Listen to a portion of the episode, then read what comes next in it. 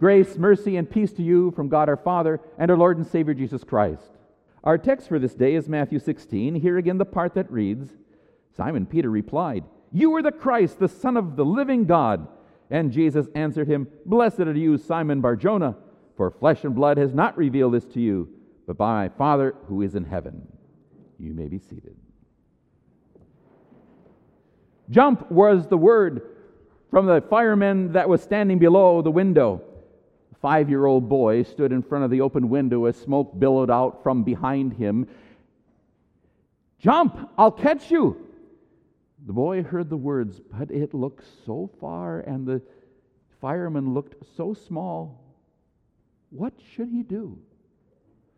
Finally, the danger and the heat got the best of him, and he finally jumped. So, how do we know what to do so that we make the right decision? You can go ahead and stack up the evidence and come to a conclusion. Some people seem to be better at it than others, and some successful, more successful than others. However, when it comes to our faith and our salvation, how do we know? The interaction between Peter and Jesus is to help so that we are confident that Jesus, that Jesus is our only and sure foundation.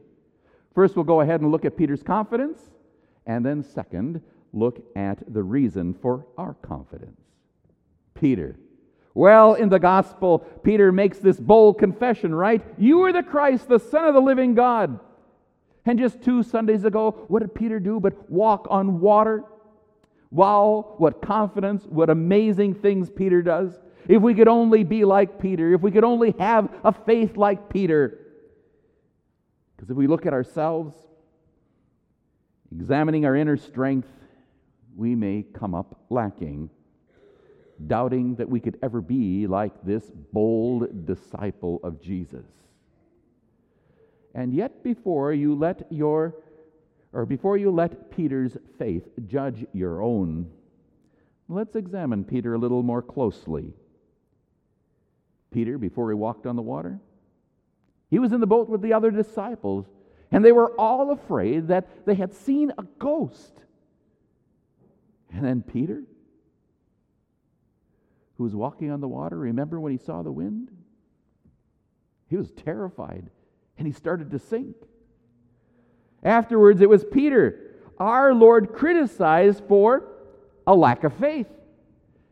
And when Jesus could have went ahead and counted on Peter, it's Peter who denies our Lord three times and calls curses down on himself.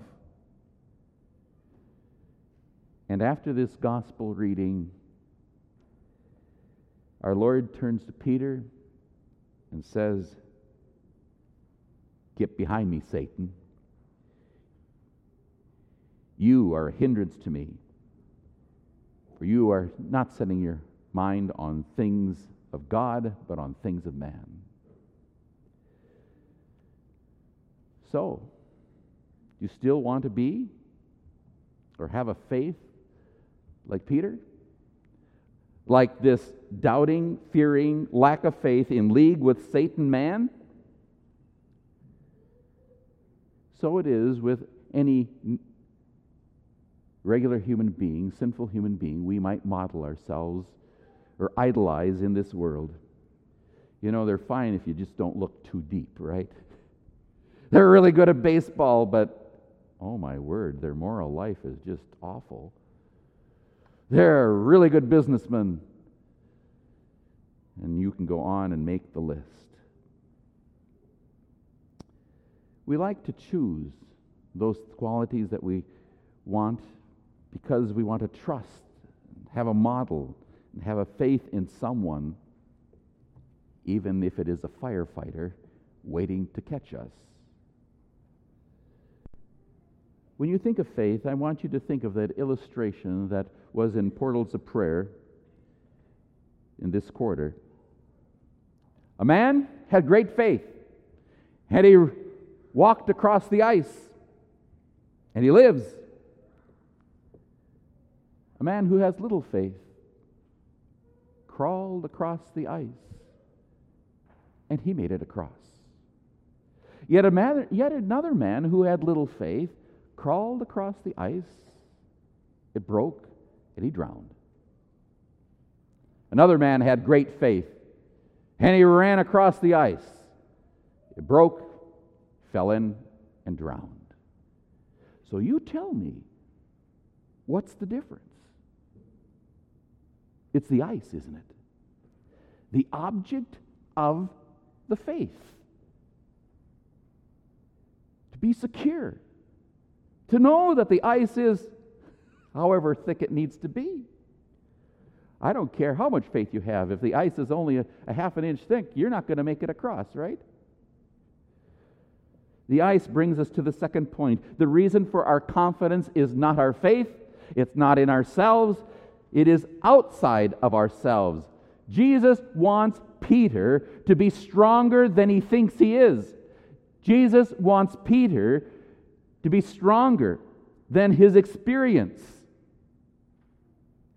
Jesus leaves no doubt that what Peter has just said, so that Peter and us would have a faith that is confidence and confident and unwavering. For when Peter makes his good confession, you are the Christ, the Son of the living God. Look and hear what Jesus says to Peter when he makes the good confession. Blessed are you, Simon, son of Jonah, for flesh and blood has not revealed this to you, but my Father who is in heaven. The confession of Jesus Christ, the Son of the living God, only happens because the Father revealed it to Peter. As if to say to Peter, God told you. That's the foundation of your faith.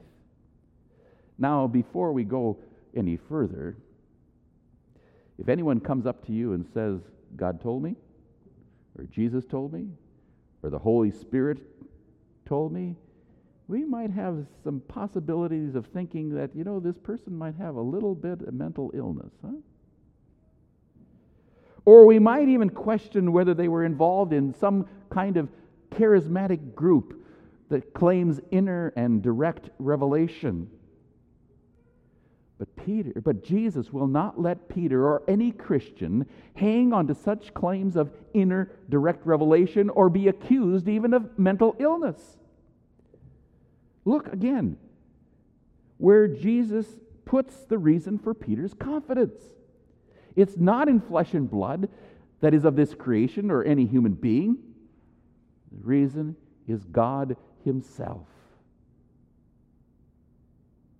You remember Jesus' high priestly prayer that he's praying to the Father when he says in John 17 17, Your word is truth. It is the divine revelation of God, the Word of God, which is true. You and Peter and every Christian is, is to have their faith based on this Word the word that is written down for our learning, as we know as the Scriptures. It's outside of ourselves. But again, this is not just any kind of holy writing like the Hindus' Vedas or the Book of Mormon or the New World Translation or the Jehovah's Witness. In fact, it isn't just simply reading the Bible itself. Again, we go back to Matthew 16 in the gospel reading for the day. Jesus was among the people. And he asked his disciples, Who do people say that I am? Who do people say that the Son of Man is? yeah. And look at all the different kind of conclusions that they come up with. John the Baptizer. Others say Elijah. Others say Jeremiah or one of the prophets. They're all from the scriptures, right? They had God's written word and they come up with a variety of opinions. But there is one in particular that they had experience with, and that was John the Baptizer. They knew from the Old Testament that when the Christ came, there'd be a forerunner, and John seemed to be that one. He seemed to match up with what was in the Scriptures. People had not only the Bible at that time, but they were matching it with their experience. So, too, what do people do today? They match up their experience, and we see at our own time when people match up the events with Revelation and Daniel, and they start making predictions and they don't happen. What is going on? What's the key? Again, if we look at the Gospel of John, Jesus points out people who had the scriptures, the external word, but they denied Jesus. Here again, Jesus makes things clear. It is by that external word, by the external word centered in Jesus. John 5:39 says, "You search the scriptures because you think that in them you have eternal life. It is they that bear witness to me." What gives our confidence to our faith is the external word centered in Jesus. Just look how it works in Ephesians chapter 2.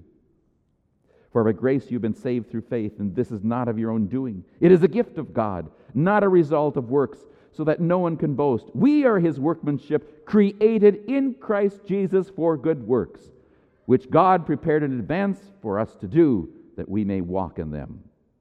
Paul writes it's a gift of God. Our salvation, it's a gift of God. Grace, that's a gift of God, right? Faith is a gift of God to you. All this centered in Jesus.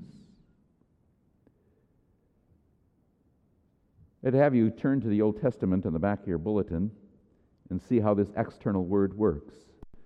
For the Lord Himself caused our salvation in the Old Testament, especially in our reading today. Look how God attributes to Himself His work. Listen to me, you who pursue righteousness, who seek the Lord. Look from the rock from which you were hewn and the quarry from which you were dug. In other words, God made you. Look to Abraham, your father, and to Sarah who bore you. For he was but one when I called him, that I might bless him and multiply him.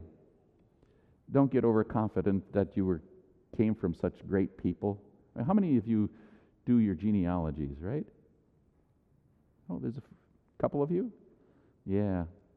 The dangers with ge- genealogy, you find people that you wish weren't relatives. Hmm?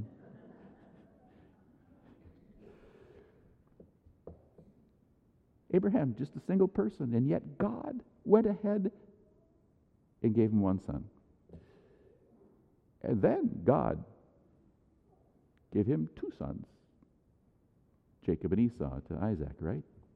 And then God blessed them and made them into a mighty nation. God does all of this. For the Lord comforts Zion. He comforts all her wastelands and makes her wilderness like Eden, her desert like the garden of the Lord. Joy and gladness will be found in her, thanksgiving and the voice of song. Yep, God does it all. Give attention to me, my people, and give ear to, my nation, to me, my nation. For a law will go out for me, and I will set my justice for a light to the peoples. Hmm. What does Jesus call himself? But the light of the world. The Old Testament way of saying Jesus. My righteousness draws near. Jesus, our righteousness. My salvation has gone out, and my arm will judge the peoples. Salvation is Jesus. God's arm is Jesus. Again, lift up your eyes to the heavens and look to the earth beneath. For the heavens will vanish like smoke, and the earth will wear out like a garment, and they, will, they who dwell in it will die like manner. But my salvation will be forever, and my righteousness will never be dismayed. And again, that Jesus will not dismay you and he is forever. The Old Testament people look forward to the one who has come, to one who would come. And we look back to Jesus who has come. There is the confidence of our faith, our ex, the external word, the external word centered in Jesus. That's how we know. Amen. Now, the peace of God that passes all understanding, keep your hearts and minds through Christ Jesus.